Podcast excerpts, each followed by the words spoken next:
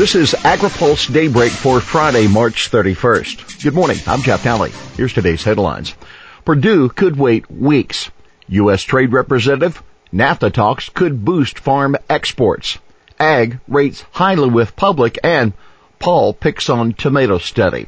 Sonny Perdue has cleared one hurdle in his road to becoming President Trump's agriculture secretary. The Senate Ag Committee easily approved his nomination on a voice vote yesterday, but it could still be several weeks before he can actually take charge at USDA. His supporters are holding out hope that the Senate could vote on Perdue next week, along with Labor nominee Alex Acosta. But Senate aides tell AgriPulse it's a long shot. It would require Democrats to go along with a quick vote. If they don't, that means the floor vote could slip to the end of April or even into early May. Congress will be on its two-week Easter recess after next week. When they return to work after that, senators will be faced with passing legislation to keep the government open when a stopgap spending bill expires April 28th. Perdue's cactus problem. Agriculture Chairman Pat Roberts didn't hide his frustration with New York Democrat Kirsten Gillibrand when she voiced the lone no vote on Perdue. Roberts believed that a unanimous vote would increase pressure on Democrats to agree to a quick floor vote on Perdue. Roberts pleaded with Gillibrand not to oppose Perdue in committee. He said you can vote against him on the floor, but she wouldn't relent, saying she was concerned about protecting food stamps. In his typical dry humor, Roberts later told AgriPulse that the prospect of continued delay is symptomatic of how dysfunctional the Senate has become. He said, any possible thorny issue turns into a cactus. There's a lot of cactus in the world, but you don't have to set on every one of them. That's what Democrats are doing. Market awaits USDA reports. USDA releases its annual prospective plantings report today as well as its quarterly numbers on grain stocks. USDA last month estimated that farmers would plant 4 million fewer acres of corn this year, 5 million more acres of soybeans. Wheat acres projected to be down 4 million. White House confirms Xi visit.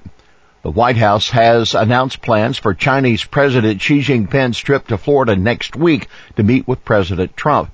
White House spokesman Sean Spicer said the discussions on Thursday and Friday would cover trade as well as North Korea and other issues. Spicer said there are big issues of national and economic security that need to get addressed.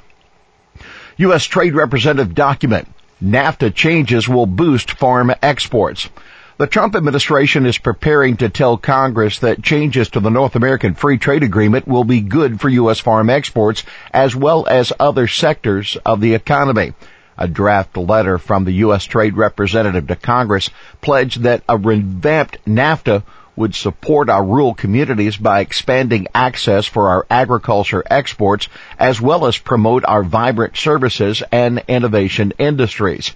The eight-page letter obtained by AgriPulse outlines a number of issues that negotiations would attempt to address, including addressing non-tariff trade barriers on agriculture exports, such as licensing requirements and overly restrictive tariff rate quotas. The targeted barriers also include what the letter calls unjustified trade restrictions on agriculture biotechnology, including permit and licensing barriers and restrictive administration of tariff rate quotas. The letter also promises to seek to eliminate all export subsidies while maintaining the right to provide bona fide food aid and protect U.S. agricultural market development and export credit programs.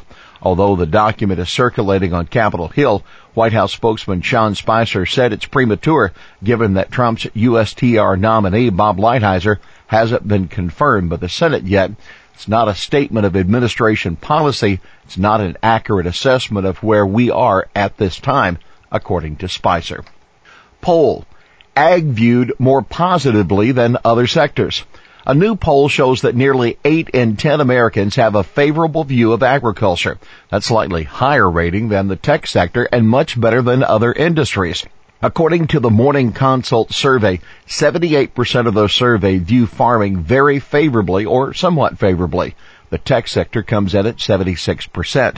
The poll also tested public views on the sustainability of various industries. Some 22% of those surveys rated U.S. farming practices as excellent on sustainability, while 43% said they were good.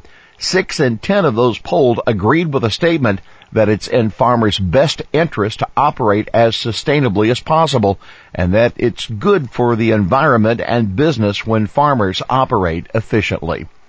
EPA chief promises to listen to public. EPA Administrator Scott Pruitt says the agency is going to pay more attention to public intent than he says it did under President Obama. Speaking to the National Cattlemen's Beef Association yesterday, Pruitt said that going forward, EPA will respect the process. We're not going to abuse the process. He says the decision to deny a petition to ban the insecticide chlorpyrifos is an example of how EPA is going to operate. You say tomato? I say waste. That's the headline on a report by Senator Rand Paul attacking a research grant from the National Science Foundation. The grant went to the University of Florida to genetically improve the taste of tomatoes. Paul, a Republican of Kentucky, pokes fun at the idea that some tomatoes lack taste because they don't have enough sugar or certain chemicals. The report also argues that because the U.S. tomato production is worth $2 billion, the industry doesn't deserve federal research funding. NSF grants and research spending on agriculture have long been a favorite target of conservatives who are looking to showcase what they consider government waste. Here's today's She Said It. Although we have some differences on policy, we share a commitment to support American agriculture and strengthen our small towns and rural communities. At the Senate Agriculture Committee's top Democrat Debbie Stabenow on why she supports Perdue's nomination to be Secretary of the Department of Agriculture. Well, that's Daybreak for this Friday, March 31st. AgriPulse Daybreak is brought to you by McLeod, Watkinson and Miller, America's most experienced law firm in agricultural and derivatives law, and by the United Soybean Board. For the latest news out of Washington, D.C., visit agripulse.com. For AgriPulse Daybreak, I'm Jeff Alley.